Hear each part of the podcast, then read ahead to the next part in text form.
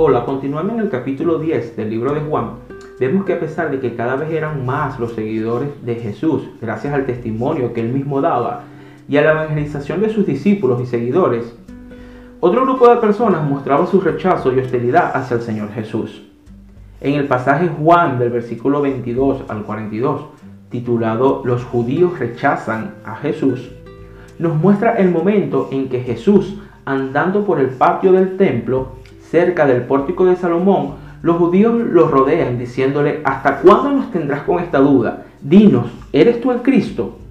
Y él les respondió, yo les he dicho bien quién soy, pero no me creen. Mis obras dan testimonio de quién soy, pero aún así ustedes no quieren creer.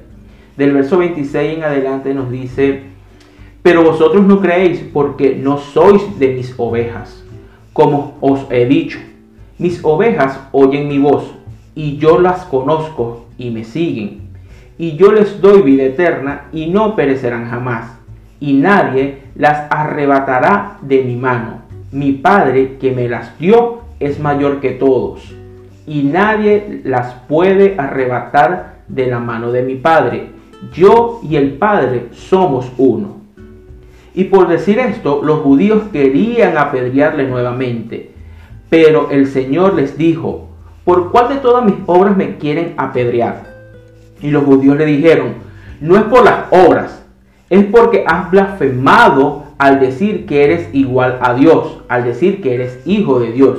Y él les dijo, aunque no crean en mí, crean en las obras que hago. Así entenderán y conocerán que el Padre está en mí y que yo estoy en el Padre.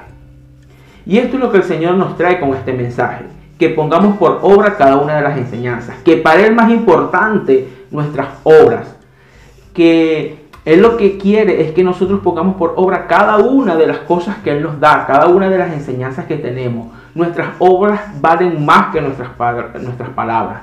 Recordemos que la fe sin obra es muerta. Bendiciones.